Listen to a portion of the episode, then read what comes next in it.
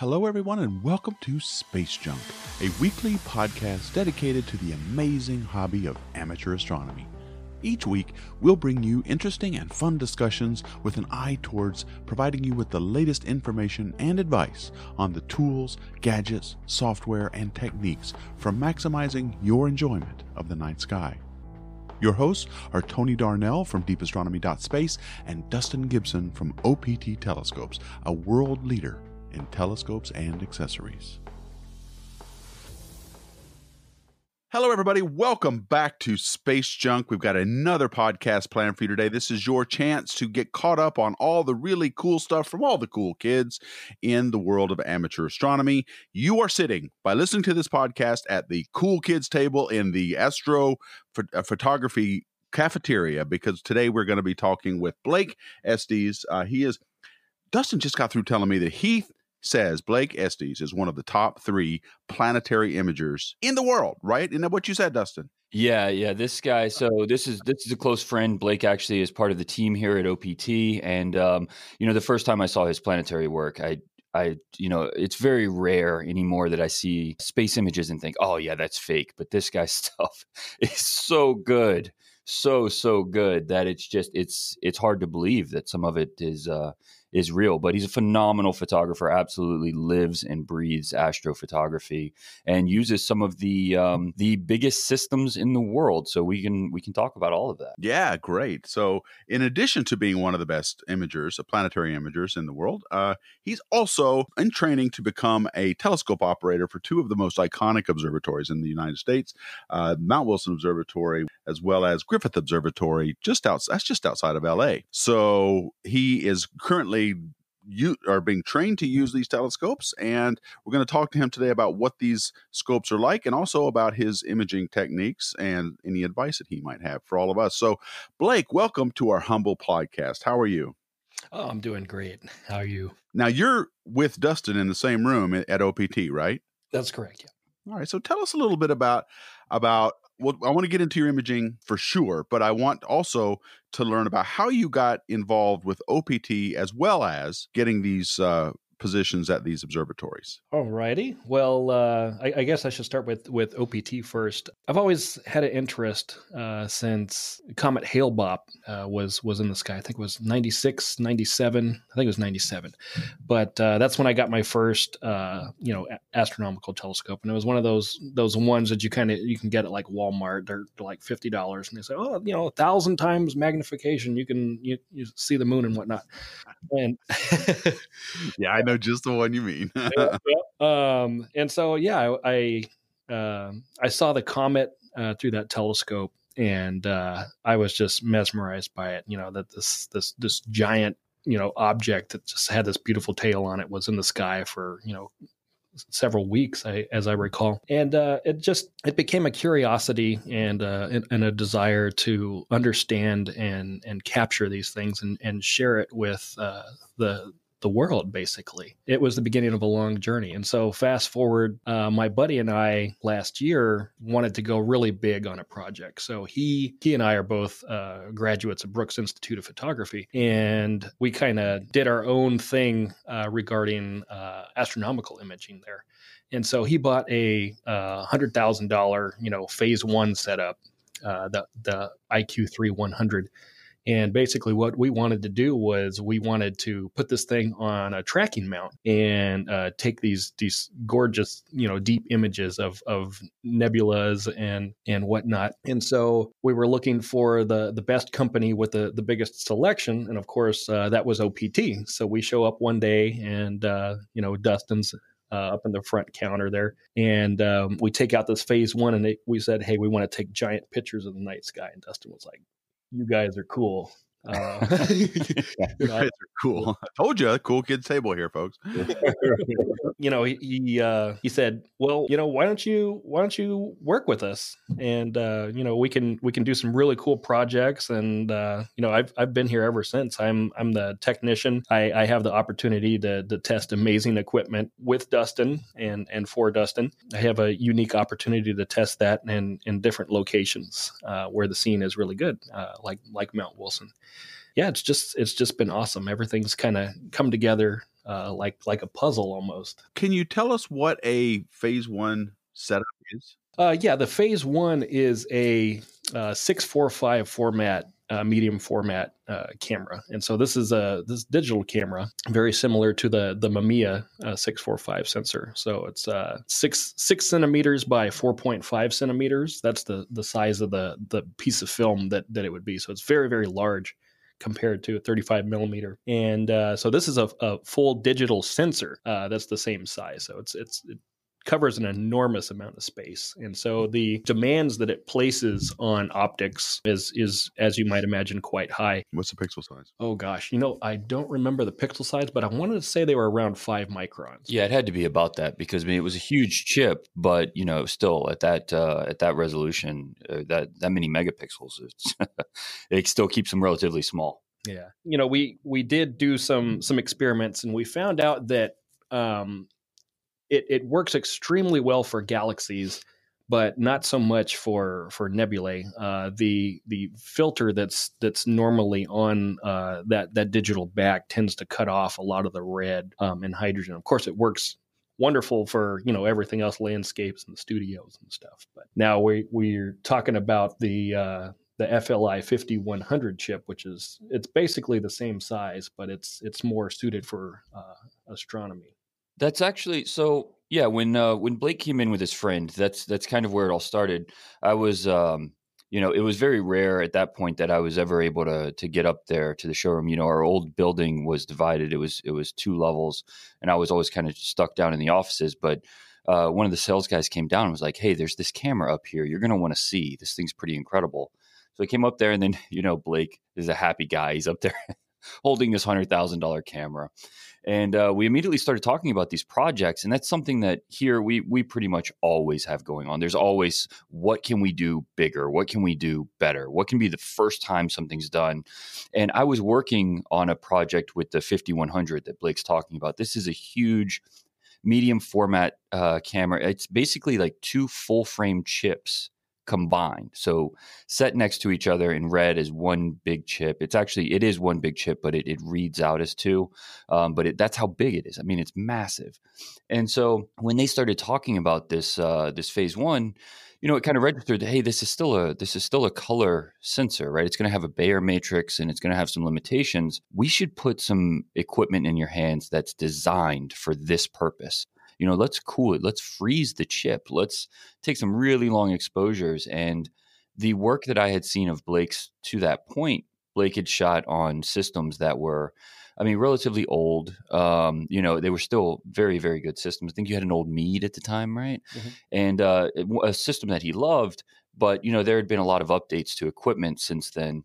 And um, I just thought, if this is what this guy's producing now, with equipment that's, you know, 15 years old. What's going to happen if we put state of the art stuff in this guy's hands and just say run?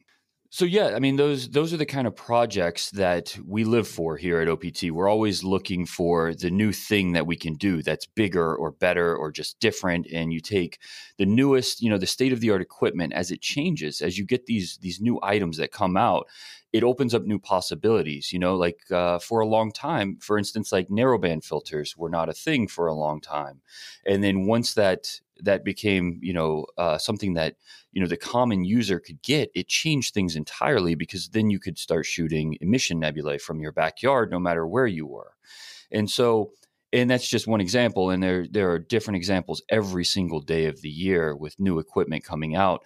And so i was looking at blake's stuff and you know the stuff blake was shooting was on a system that was it had to be what 10 15 years old? Yeah it's it's actually i kind of have a funny story about uh, part of it. The uh, the system i had actually was what i got uh, instead of a car when i turned 16 that's how much i was that's dedication right there yeah. right? Um, yeah and so i was looking at it it's like this guy's images are absolutely incredible and he's doing it on this mount that most you know most imagers would never want to deal with the shake and the vibrations and all the tracking error and all of this these problems and i just thought if we get some of this new equipment in this guy's hands he's going to take this to an entirely new level and so blake and i started talking and in the original discussions about working with opt were in no way talks about like employment with the company. It was just a we have a lending library here for our staff that has basically like one of everything. Anything the staff want to use they pull it from what we call our lending library and they can use that equipment to just learn on to run into problems before customers ever do or whatever it is. And so the idea was just blake why don't you let us open up the lending library to you? And anything you want to use we want you to come get take it for as long as you want and all we're asking in return is just push photography as far as you possibly can. Let's see what you can do and that's where things started was i mean that was the relationship with blake was just this guy that had a talent and that we wanted to see if you match that talent with access to equipment what happens right? He was our he was our experiment. And um, it's one that has been very fruitful one that we've all i think blake included have learned a lot from and uh, has definitely helped push the hobby uh, very quickly in a direction and in a positive direction. And uh, I mean, it's been exciting to watch, man. In what way, uh, Dustin, does that does that happen? So, I mean, are is it the uh, is it the techniques that can be developed when you have someone like Blake with with the equipment that that is state of the art, or what? In what way does the hobby get advanced? Uh, just is it new techniques, new processing, new? Uh, because not everybody has state of the art stuff. So, mm-hmm. uh, is there is there just a knowledge base growth there? So, so we have two goals here. The kind of the overarching goal for the company is to push this hobby as far as it possibly can. We feel like that's that's kind of the obligation we have. You know, being being the leader, we have to really set the bar on what can be done here and we have to kind of find the limitations and i feel like the new equipment are you know they they redefine the limitations. It's constantly a moving target because as equipment gets better and better which happens by the day you know the bar gets raised by default. But that's only the case if you have talent that can you know match that equipment's ability. Yeah so what what what becomes possible in the hobby is redefined when you match the talent with the equipment. I see exactly. And so as we as we define what is the new bar, how how good can things really be? How far can this be pushed? Then our goal becomes how do we simplify that? So now how do we take this new bar and say how do we make it a fraction of the cost to achieve? How do we simplify the processing techniques? And how do we make this something that a common user, not somebody that has access to Mount Wilson or Griffith, but somebody that just bought a system for their backyard and they're a hobbyist, how can they get images like this now? And then once they can, let's set the bar even higher, right? That's the goal. That's the process. And that's what we're constantly focused on. Okay, I want to get into some astro imaging techniques a little bit later in the podcast, but while we're on the topic of, you know, okay, so this is how you got the story of how you got involved with OPT.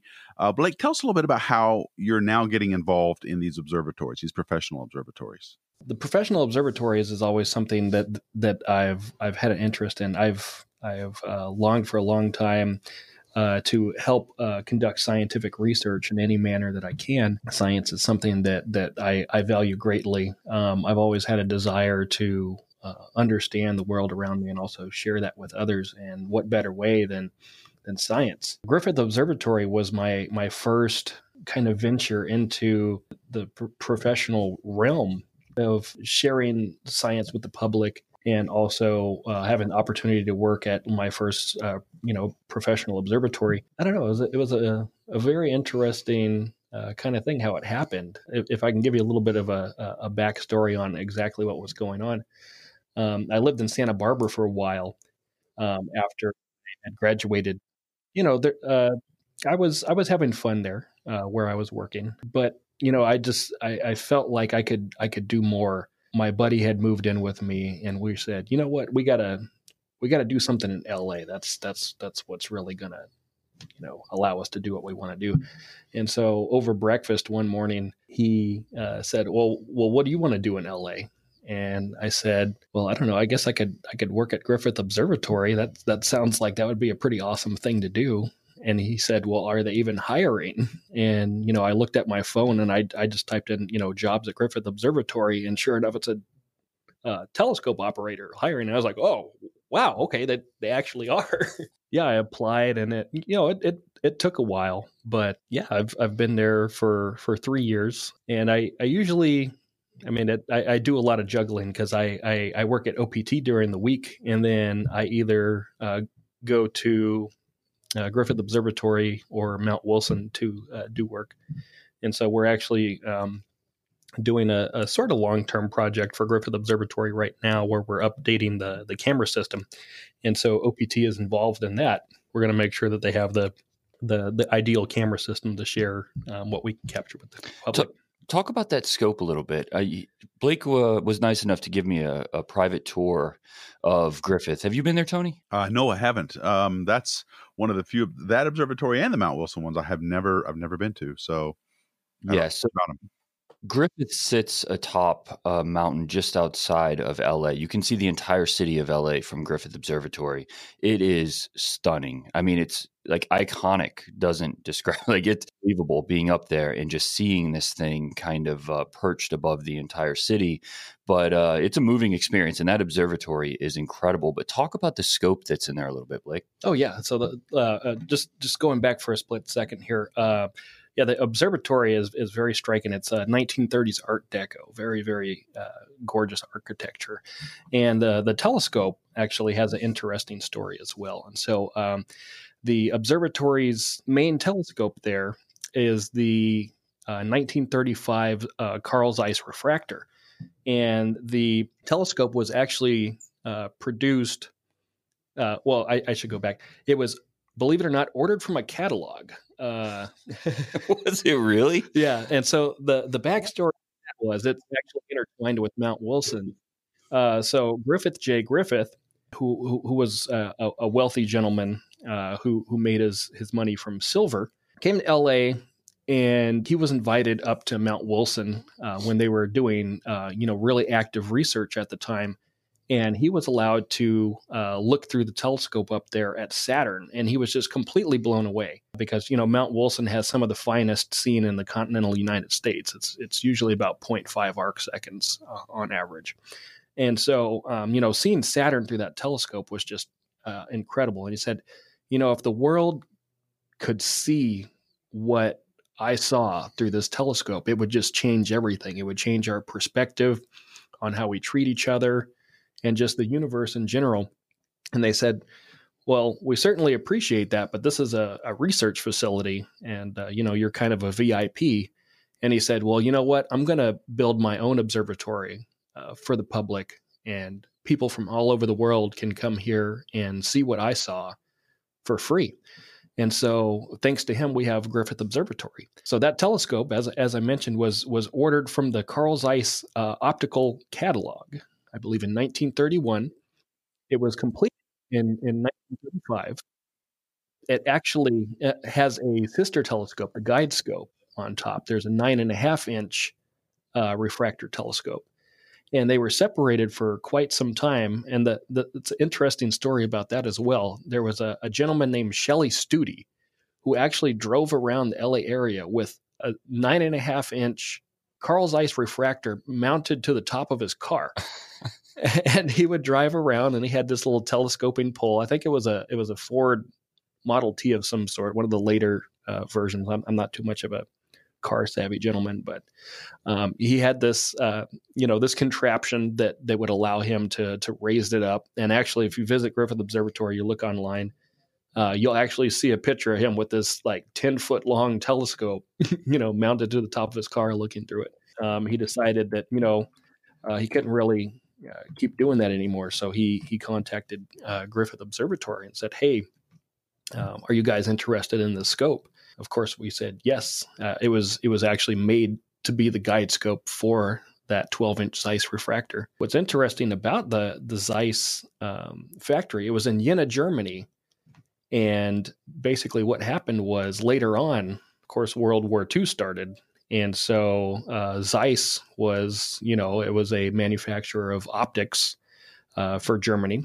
And so it was a strategic target uh, during uh, World War II. And so luckily the the Zeiss Astro uh, part of the, the factory was on the outskirts. And so it was actually spared from being obliterated. And then later on, uh, the the U.S. Army came in and actually uh, confiscated the documents and blueprints for the telescope. And so, not really much is known about um, the the Zeiss telescope's inner workings, but it has a, a, relatively complex system inside of it to keep the the tube from flexing. To my knowledge, there's only four of those telescopes in the world of that specific kind. There's there's many other uh, Zeiss telescope. Some are larger, some are smaller, but that particular kind and its counterbalance system, uh, we we know of only four of them, and currently the one at Griffith Observatory and one other one are the only ones in, in operation. So it's uh, it's interesting. So it, uh, the objective diameter of the primary refractor is 12 inches. That's correct. Yes. And the guide scope is nine. Uh, nine and a half, yeah. Nine and a half. Wow, that's a, that that is an impressive system. Well, the Zeiss uh, optics have been world class for since they've been around and and even today they still are i mean a pair of zeiss binoculars will set you back quite a bit uh, as well so i mean this is this must be an, an amazing optical system in terms of just the quality of the image that you're seeing can you just put an eyepiece on these telescopes and look through them Oh, absolutely. We have uh, we have Tele Vue eyepieces, Explore Scientific eyepieces that we we have on there. Um, we have Meade eyepieces, Celestron ones. They all work wonderful on on this telescope we're really limited on uh, just the atmospheric scene for this. And you know, it's it's interesting because you know this this telescope's well over 80 years old. There's no optical coatings on it. They didn't they didn't really have them back then. You know, it's it's just the, the Zeiss glass lens. It's an 80 pound lens in the front. It's a doublet, and uh, it's a uh, achromatic or achromatic uh, refractor. But uh, you know, it's a it's a 15 foot long scope so that light focuses all on the you know the same uh, focal plane and uh, when you when you get an image of, of Jupiter or or Saturn or the moon or the moon, yeah, yeah, we looked at the moon and it was incredible. Yeah, it's it's it's tack sharp. It's just gorgeous. So if you ever get a chance, definitely come check it out. We'd be happy to. Happy I'd love to. It's funny. I I know a lot about many observatories around the world, uh, from Chile all the way to Mauna Kea and and just you know everywhere. But I don't know much about the ones in California. It's really weird. But it sounds like, and and I don't know much about the ones in Arizona either. But the ones in this particular one sounds like it was designed from the beginning to be a sort of an outreach telescope from the sounds of what you were you were saying about Griffith's initial response at Mount Wilson was, you know, everybody should look through this. And so he builds a, an, an, observatory in a relatively, of course, at the time, it wasn't all that close by LA, was it? It was kind of dark when they first built Griffith's Observatory, wasn't it? That's true. And uh, they, they actually have an interesting um, kind of documentary style uh, movie that they show at the observatory that's actually uh, narrated by the late uh, Leonard Nimoy. That's uh, very, very interesting about the history. And basically, Griffith knew that one day LA would be a world class uh, city. It would be a you know very very large city, and so he he planned ahead for this. And uh, sure enough, uh, we we have him to thank for this wonderful, uh, beautiful observatory up on the hill up there. What I know about it, I've seen I've seen it in movies plenty of times, right? Because a lot it's a very popular movie set, but that's it's only right. from the outside looking in. yeah, I uh, believe uh, I believe that it's actually been featured in well over fifty movies. I know, yeah, it was you said something about your uh, when you were telling me about what you did there uh, before we started recording that um, you also uh, are part of the visitors you, you are charge of the visitors that come up there as well mm-hmm. yep we have um, you know uh, between 400 to 700 people a night and so uh, basically my responsibilities up there when i work is i either operate the lawn scope or the the zeiss telescope itself and basically we uh, as telescope operators as a whole there are, are in charge of picking objects to observe that night and sometimes it'll be you know depending on the year uh, or, or, the time of the year i should say you know one or two objects and you know as many as five uh, depending on on what's going on and and you know what we're trying to do say again so, how many people show up a night uh, about 400 to every night yeah every night oh, Whoa.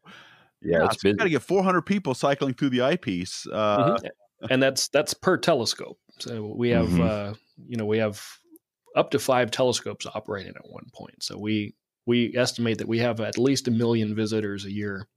Yeah, well, they they run buses all night from the parking, which is a few. It's got to be a couple miles away, and then yeah, there's these buses that come and pick up huge groups and take them up to the observatory. Now, is this throughout the entire night time the sky is night, or do you like close at like midnight or something?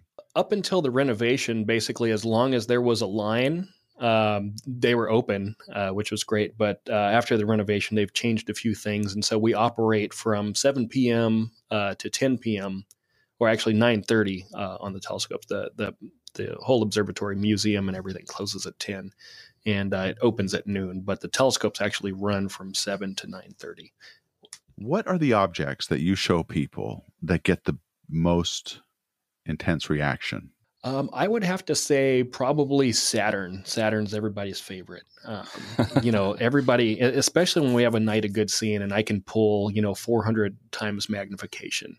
Um, it just blows people away. I mean, they're they're really surprised that they can even see the gap in the rings. And you know, I, I, I don't have the heart to tell them sometimes that you, you can actually kind of faintly make out the rings with a pair of binoculars. But um, it, it, the, the the the view is certainly spectacular through an 11 inch or a 12 inch telescope. Sure, it's going to be a lot brighter, and uh, yeah, the resolution is going to be a lot better uh, as well. Yeah. So that's that's really cool. So of course Saturn. Yeah, Dustin and I have talked about that uh, mm-hmm. on many occasions. That that we always like to be the one to show people Saturn through the eyepiece for the first oh, time. Oh yeah, yeah. Uh, Jupiter is another great one, especially when we have shadow transits when the when the moons are are transiting the face of the planet, um, and we have good seeing. And of course, when when it all when you know everything aligns perfectly and the red spot is is in view, it's it's pretty spectacular. It really is just so tack sharp, though. I think that's the thing that stands out because all we really had time for that night, because the the lines were forming quickly, um, you know, and it was just us there in the observatory, and so we didn't want to hold everybody up too long. All we had time to do was really look at the moon. But even the moon through this scope is just uh, it wasn't like anything I had seen. You know, it's so incredibly sharp. It's it's really quite an experience being able to look through a scope like this. And the other scope you deal with is, I mean, much much larger, right? Oh yeah, the uh, the sixty inch telescope is actually so large that when we look at Saturn, um, we actually have to climb on top of it and stand on it. yeah. So the other the other scopes you deal with is a it's a sixty inch and then a one hundred inch. Yep. So we have yeah we have a one point five meter and a and a, a two point five meter telescope up there on Mount Wilson, and uh, you know those have uh, quite a bit of history. I mean the the modern universe was discovered here in California, and also the uh, the expansion of it. So what do you what do you mean by that? Well, um, so George Ellery Hale was the the brains behind um, uh, Mount Wilson Observatory, and it actually started as a solar observatory. Uh, George Ellery Hale uh, had a fixation with the sun, and, and trying to understand its its inner workings, and so. Um, using uh, the Mount Wilson uh, Solar Observatory uh, with the, what was called the Snow telescope, which is a horizontal coelostat, uh, the 60 foot solar tower, and then later on the 150 foot solar tower. Um, he was able to um, observe the spectrum of the sun, uh, discover the magnetic fields uh, using the, the, iron line of the sun uh, by uh, checking it with polarization and seeing how it bowed out when you polarize the light. Um, even though his his initial theory of how sunspots had had uh, magnetic fields was was wrong, he still came to the same conclusion.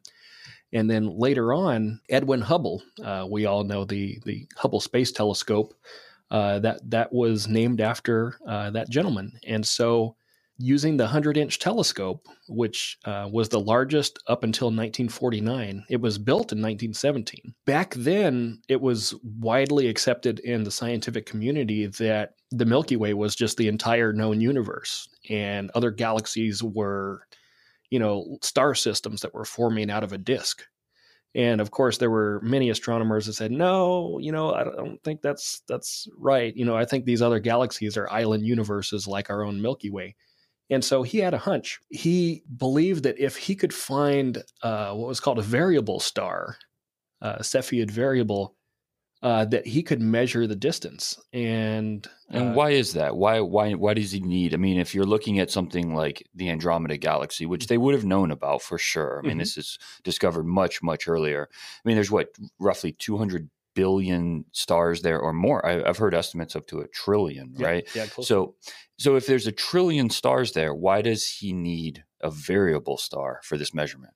The variable star is is a very important star in astronomy. Normally, the distances to stars and objects in space are measured with parallax if they're close enough to us. And this was done with variable stars. And what we've discovered with variable stars is that they're like cosmic lighthouses. They're like kind of standard candles for for uh, measurement. And so the Cepheid variable star will brighten and dim um, with a specific period and that specific pre- period always uh, corresponds to a specific brightness. And so, by measuring the distance of one of these stars and knowing its its brightness, if we were to find one, you know, further away, we could actually calculate uh, roughly the distance that that object is um, by knowing how bright the star should be and how bright it actually is. That allows us to to kind of calculate that distance. And so on October 6th, 1923, Edwin Hubble was imaging what was then uh, the Andromeda Nebula. And he found what he first thought was uh, a nova. And it, there's a very uh, famous image uh, that that basically was the, the the final piece of evidence for this, basically, and it's called the VAR plate. And on the VAR plate, he had written initially in in paint in for Nova, and then crossed it out and wrote VAR in in red letters with exclamation point. And so he had found that night that variable star, which uh, allowed him to calculate roughly the distance to the Andromeda Galaxy, which he came out to about a million and a half light years. Of course, we know that the Andromeda Galaxy is a, around two and a half million, but that was still enough to prove conclusively that the Andromeda Galaxy was an island universe like our own. And so the universe got a little bit bigger that night. And so this happened at Mount Wilson Observatory. That's correct. Right above Pasadena where JPL sits right now. Wow. And this is um this is also the place where it uh where it was found that the universe is expanding as well. Is that right? That's correct. There was a, a gentleman uh also and and I I always have trouble uh, pronouncing this name, but his name was uh, Vesto Slifer. And this gentleman used uh, the, the telescope in Arizona to image over many, many nights uh, all manners of, of galaxies. And he made these photographic plates. And Hubble kind of took his, his data and didn't really give him a lot of credit, but he used Mr. Slifer's data to actually prove, along with data from the 100 inch telescope, that the universe was expanding by measuring uh, the redshifts of, of these galaxies. So, you know, just as a, a, siren on an emergency vehicle will sound kind of louder as it's coming towards you and then kind of fade away as it's passing by, um, light does this as well. And so he found that the vast majority of these galaxies out there are moving away from us because their light was shifted towards the red and then a few of them were shifted towards the blue, which told us that they were coming towards us. Like Andromeda, which is going to just collide directly into us, right? That's right. The Andromeda galaxy is directly on a collision course with our own galaxy. Yeah, that's a bummer. That's Yeah. a bummer. Interestingly enough, though, the distances between the stars are so vast that it's it's estimated that even though our solar system will have been uh, long gone because our sun would have Mhm. will have swelled into a red giant and, and Right. ate our planet. Um, the rest of our solar system would would remain intact. Uh, it's not estimated that any stars would really collide uh, into each other, or at least not very many of them. Right. Yeah, it's amazing to me how many major discoveries have come out of this area. You Oh, know? yeah.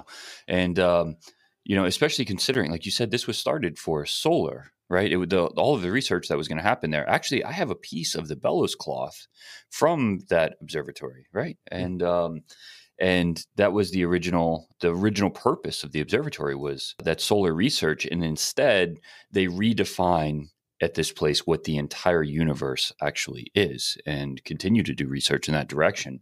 But I guess that's what got Einstein, because I know that you can't talk about Mount Wilson without talking about Einstein's participation there and his visits there. And that's that's what got him involved, right? Was that all of this research coming out of there was kind of it was giving him the tools he needed for all of the um, the theories that he had been developing. So is that kind of the yeah, I'm I'm a little bit shaky on it, but I, I know he was there in 1931, and I'm told that uh, one of the reasons he he visited was not only just because it was it was a powerhouse of astronomy and astrophysics, um, which of course he was you know directly related to. I'm told that part of his theory of relativity didn't account for the expansion of the universe, which was discovered there. And so he was intrigued, you know, about this instrument that that discovered it and the and the people there. And so he he he kind of visited secretly. He didn't really tell a lot of people that he was going to visit up there because naturally, if Einstein's going to visit somewhere, everybody's going to show up and you know try and, and, and right. meet him. So uh, there's a really famous picture on a on a great book actually. It's called When We Discovered the Universe or the Day We Discovered the Universe. And uh, there's a bridge, and they call it the Einstein Bridge, uh, that goes from the galley uh, where the astronomers used to have their their 2 a.m. lunch. There's a, a, a bridge that that walks across uh, to the 100 inch telescope, and you can see. And and I'm trying to visualize everybody there. There's Einstein. Uh, there's there's Milton Humason. There's Edwin Hubble, and I, I believe Walter Baade, and they're all standing on this bridge and uh, correct me if I if I'm if I'm wrong, but uh, that's that's one of the uh, iconic images uh, from up there. That and him visiting the the 150 foot solar tower, and and I'm told you know three people uh, would go up at a time up the 150 foot solar tower uh, bucket basically, and if you ever visit Mount Wilson on a tour, this is a very, very small lift to get up there. It's, it's literally a, a, bucket that you stand in. And so I, am told that when Einstein was actually riding up there, there's there's a handbrake in case there's a failure and the thing you know starts to you know come down. And he was gripping it like you know like white knuckling it all, all, the way up. But there's a, a, really great photo of him up there standing by one of the coelostat mirrors and it's uh, it's one of my favorites actually. So what are they doing now? You said earlier in the podcast that they're involved in some uh, longer term research projects up there now. What what what are some of the things they're working on? Well there's the CHARA CHARA array, which is the Center for High Angular Resolution Astronomy. And it's actually the most powerful interferometer on the planet. I think it has a resolution of 0.0002 arc seconds. So, say some of that in English. Basically, they can study extremely uh, fine detail on other uh, stars. Um, they're able to actually uh, measure the rotation of certain stars, uh, image star spots, also image dust lanes around certain ones and actually deduce their shape.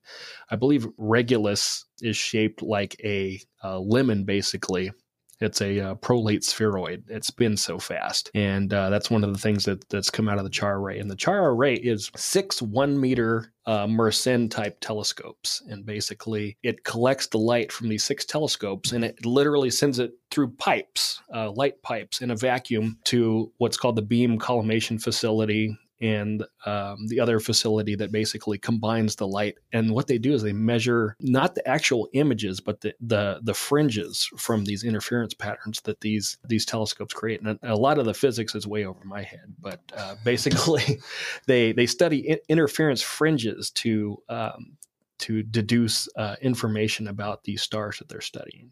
You have anything to add to that, Tony? Well, just only that that is one of the most precise ways of, of measuring detail and, and structure in things that are very far away by shooting all of these light signals through these these light pipes or fiber optics or whatever they are and then measuring the interference patterns of those signals the way in which they arrive at the uh, the, the detectors and the interference pattern patterns that are caused give you a lot of information. And that's one of the ways you can make telescopes the size of the Earth because you can have these various telescopes all over the place, all over the planet, and all of them bringing their signals into one spot and looking at these interference patterns. You can literally see things like features, structure on the surface of a star, helio or not helioseismology, but uh, stellar seismology is is a is a good example of that. They measure the star quakes. You can see the whether a star is active or not, and things like that. So it's also the guiding principle behind the um, Event Horizon Telescope, which is a worldwide consortium of telescopes looking in at to try and actually image the event horizon of the of the central black hole at the center of our galaxy, Sagittarius A star. So, this is a very powerful technique, and uh, it's being used all over the world for all kinds of different things. So, it's cool to see that they're using that up in uh, in Mount Wilson. So we have these telescopes, Mount Wilson and then, then Griffiths over closer to L- LA. If I've learned anything from Dustin, what I've learned is that light pollution can be overcome and looking through these telescopes and imaging using these various telescopes. But what about the seeing? What's the seeing like at at Griffiths uh, compared? You know, is is it really still as good as it the day it was built? Um, so we do uh, deal with a significant amount of light pollution. Uh, you know, from the LA area at both Griffith Observatory and Mount Wilson. Uh, at Mount Wilson, we're up uh, just over a mile, and so um, the aerosols and you know various contaminants that would scatter light up higher are are reduced. It, it's kind of interesting. Um, I've been able to actually image M51. Uh, the the Whirlpool Galaxy um, with the the 12 inch Zeiss telescope uh, from Griffith Observatory, and a lot of people thought it was impossible. Uh, Just because of light pollution and that not being an emission nebulae, you you know when you're imaging stars, you can't use a lot of the filters that um, you know the the basically the way the narrowband filters that allow you to cut through a lot of that light pollution, right? So yeah, and it's it's it's pretty cool uh, that that I was able to do that. They they said, you know, you're probably not going to be able to see too much, but we're going to give you some time to you know you know use a telescope to try and do this. And I was like, I'm I'm pretty certain I'll be able to do it because I I live when I'm in LA around probably six miles from LAX and so I've been able to image M51 there. I've been able to image the Orion Nebula. Um, the Orion Nebula, of course, requires a significant light pollution filter. And I've done some narrowband as well. But uh, M51, I've able, been able to uh, do about 40 minutes. Um, you just have to do considerably shorter exposures to, to pick up at the the details. I was doing about 45 second exposures. Normally you're doing, you know, three to five minutes of exposure, but uh, it's definitely doable. And that's just because of the sky background or, or why do you have to shut the, cut the exposure time down? Yeah, you start um, getting to what's called, uh, at, at, least in the film days, the the sky fog limit, and that's when you're basically the contamination in the night sky from light pollution is is starting to overpower your your image of whatever you're you're taking a picture of. And so it's it's about getting a fine balance where you have just enough signal from the the deep space target that you're you're trying to photograph versus that that uh, all that junk up there. And what about the uh, the uh, seeing itself, the seeing conditions? Like, do you have? I lived in Boulder, Colorado, for many years, and there were nights because of the the wind and the turbulence that I was lucky to get, you know, five arc seconds. Do you do you get pretty good seeing as far as the stability of the atmosphere there? In in LA, um, down where I'm at, usually the scene's about one to one and a half arc seconds, and it's gotten down as, as low as probably 0.6 just where I live, and that's that's relatively infrequent. That's usually you know a couple times a month I'll have seeing that good which is still really good. Some people just never have that scene at all. That's where I've been able to take some of my my best photographs is just from the backyard at you know two or three in the morning when when Jupiter is up nice and high during different times of the year. As far as Mount Wilson goes, it's absolutely spectacular. It was surveyed. They actually had a survey telescope that they would bring up there, and and later on uh, Palomar, and they would you know observe different stars at different altitudes and whatnot. And it was determined uh, that because of the inversion layer that that comes in um, and uh, that I guess laminar airflow, Mount Wilson sits in in such a, a way that there's very little turbulence as that air kind of passes over. And so on average, our scene is around it's around probably 0.8 to 0.5 arc seconds, and I've seen it get as low as like 0.3, which is phenomenal. Wow, that's really good. yeah, why don't you know? I think a lot of people. I'm always, um, you know, trying to describe this to people when we're at star parties and different events, but I don't think a lot of people really know what seeing means. That uh, looking at the sky from different locations, whether you're in a desert or on top of a mountain, or you know even on different sides of a mountain, what it means that the seeing would change. How would you describe that in the quickest, simplest way, Tony, to someone that had no idea what seeing conditions means, what five arc seconds means of seeing? Uh, the way I describe it is it's because we're underneath an atmosphere and the atmosphere has is is base if you've ever gone outside and you see a star twinkling that's generally not great seeing because the it is the atmosphere uh, the, as the light passes through that atmosphere basically just refracting the light in all kinds of different directions so the better the seeing, the less twinkling that you have, the less atmospheric distortions that you would have, and it can be caused by just about any all kinds of stuff. Whether it's you know uneven heating of the of the Earth's surface, of the you know maybe a storm is coming through. Although uh, you can get really good seeing in high wind if that high wind is laminar. In other words, if it's very steady, you can get some pretty good seeing. And so it is the effect of the atmosphere on making things sort of twinkle. If you're looking through a telescope, the worse the seeing is, you'll be, let's say you're using a 30 power or 40 power eyepiece and you're looking at Betelgeuse, let's say the red giant, the star in Orion. And, you know, you'll notice that it really is jumping all around the eyepiece. It's just going crazy. And that's not good seeing. And so you want that to be as steady as possible. And generally, the colder the night, the colder the atmosphere, the better the seeing. Uh, also, right after a storm front has moved in, would also give you uh, generally good seeing. So that's how I describe it to people. Blake, do you have another explanation, maybe? Um, I, I tend to to agree with you on on all those notes, especially uh, when it comes to planetary imaging. Yeah, just as the storm front's moving in, um, that's that's when I've had some of my best seeing. Even uh, before the the marine layer comes in, even that really uh, tends to steady the air uh, quite a bit. And I think um, one of the main miscon- misconceptions is you know just because it's clear outside doesn't mean that you know it's going to be a great view. Like you said, when those stars twinkle, that's that's you know a lot of air mass distorting that light in front of it. Yeah, and that's distortion. And so essentially, it's like you were saying through a telescope, you're magnifying the problem. Um, and so the the worse the seeing conditions, the softer the image will look for a photographer. It looks like it's uh, almost shifting out of focus, even.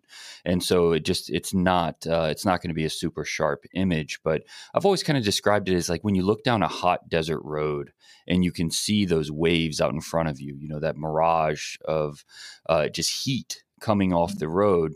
It's like I mean, you take that and then think about if you looked at that through a telescope you would no longer be able to see the stuff behind it. All you would see is that distortion. All you would see would be those waves.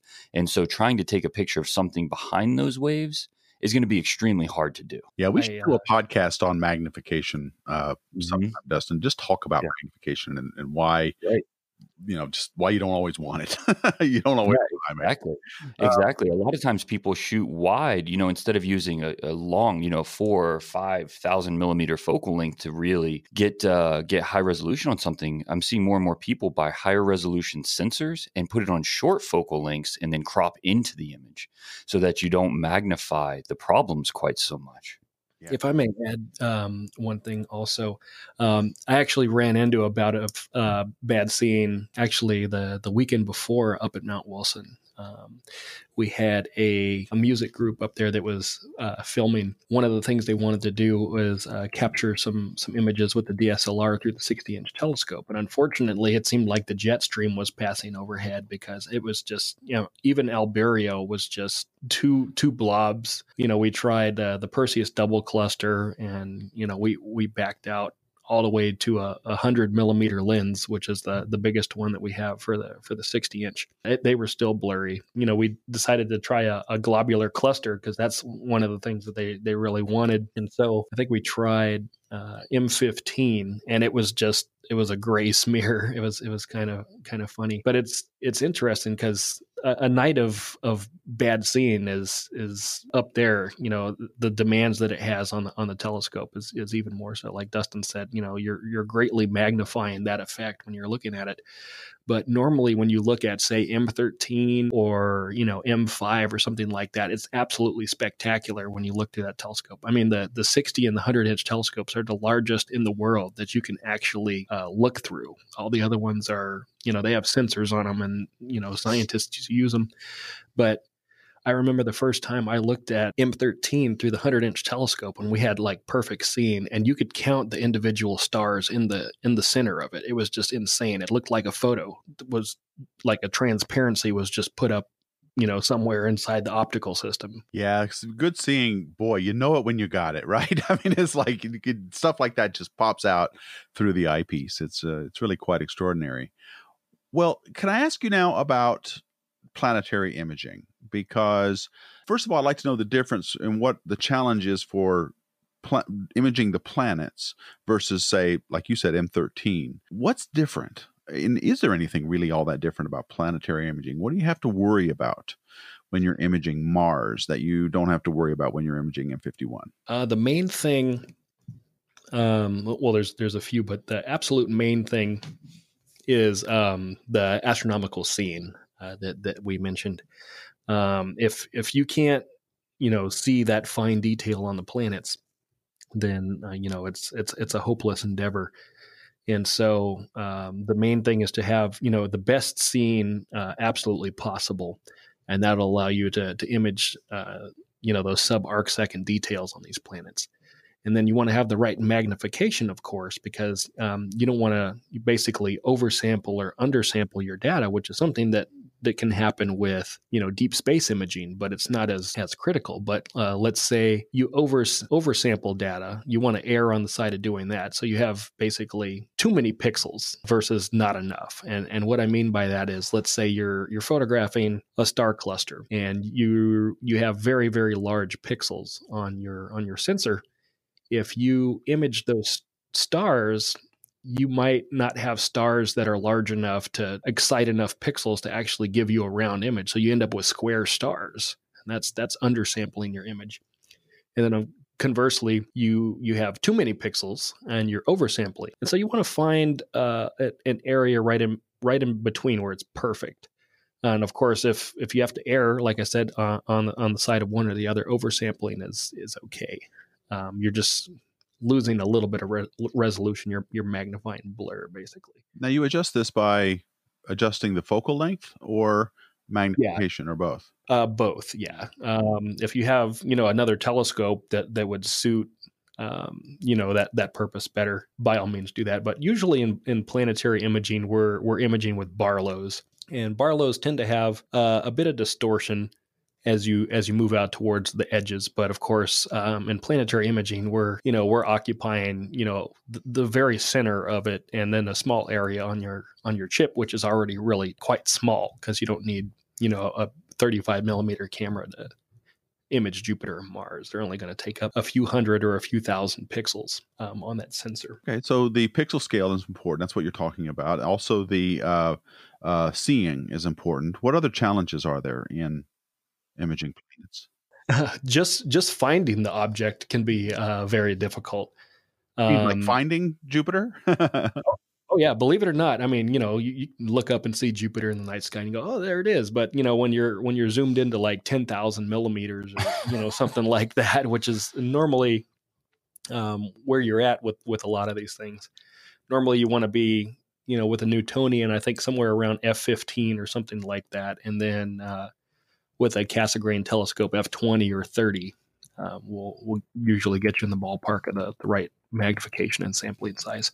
You know, the, the demands placed on your telescope's pointing accuracy and you know your your setup even your finder scope you really have to have everything dialed in and so it's recommended that you know you have a flip mirror or something like that and the flip mirror has got to be you know a, a nice quality one too because if there's any you know optical deviation when that mirror flips up if it, if it moves over to the left or right a little bit in the angle then you're still not going to see the object but uh, it, it it greatly helps especially when you're photographing like the outermost planets like Uranus and Neptune, where um, even when you have them on your sensor, they just look like a TV static fuzzball.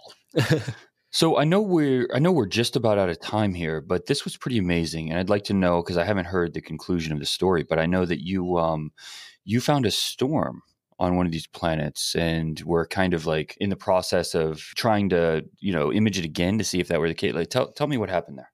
Um, so yeah, it, it ended up being a, a very interesting thing. I, I can't go into too much detail about why we're there, other than we we were recording video for an upcoming uh, upcoming TV show, which uh, hopefully pans out because that would be really exciting. Um, uh, about that, I can't talk too much about. We had really really excellent scene that night, and so the telescope operator and I, I was doing the imaging we decided that, you know what, since the scene's really good, let's just image Uranus and Neptune. And so uh, he was curious about different processing methods. And so once we had the telescope aligned on on each object, I would get the computer running and the the camera running and everything, and I'd show him, you know, how long I was recording the the data for, what gain settings I was using, and then I was just processing the images as as we went. And I just saw something really strange that I hadn't seen before on on both Uranus and Neptune well, actually, more so uh, on Uranus because uh, Neptune has an internal heat source that causes uh, storms to come and go somewhat infrequently.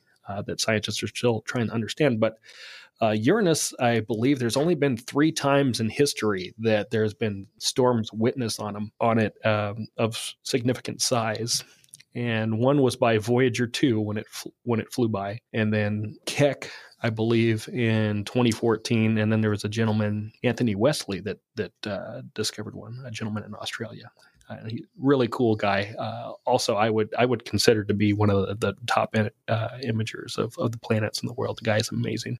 We saw this this kind of blip appear um, on the on the planet, and I said, "Hey, uh, Richard, I think we might have something here. Uh, you know, it was it was getting late. It was around midnight. He was kind of ready to go home because he had a another hour or so that he had to drive home after we were done. And so he said, "Well, you know what? We'll stay for another you know hour or so just so we could try and get the rotation of the planet to see if this thing actually you know wasn't an image processing artifact we took some more images and I took the first one and processed it and took the last one and processed it. And then I kind of flipped them back and forth, you know, like how people look for comets. It was actually how Pluto was discovered, uh, flipping the images back and forth.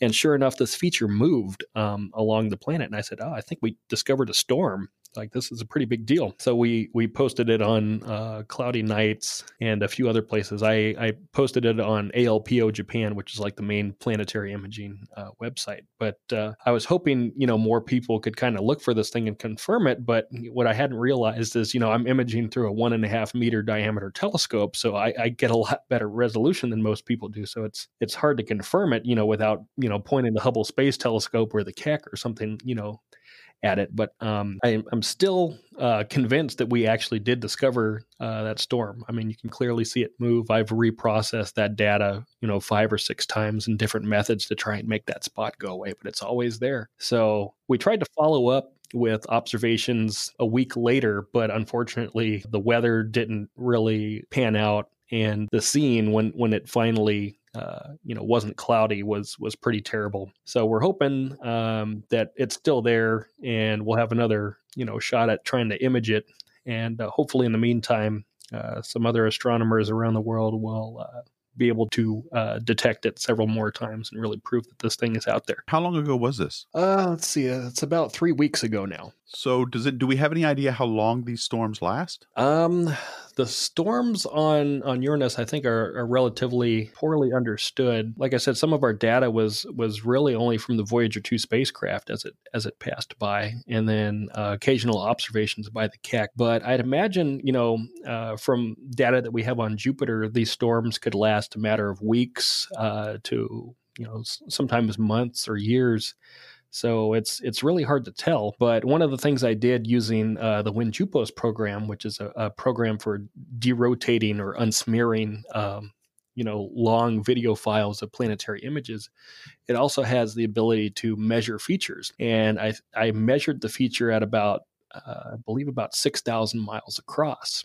Or 6,000 kilometers. And initially, I thought that might have been too big, but I believe Jupiter's red spot right now is about 9,600 kilometers across. So that that would fit, I think, pretty well with uh, the, the size of Uranus. Yeah, only time will tell, really. Hopefully, somebody with a bigger telescope will be able to be pointing at it at the right time. My favorite part of that story is when you say, you know, I, but then I forgot I'm using a meter tele, meter, meter class telescope.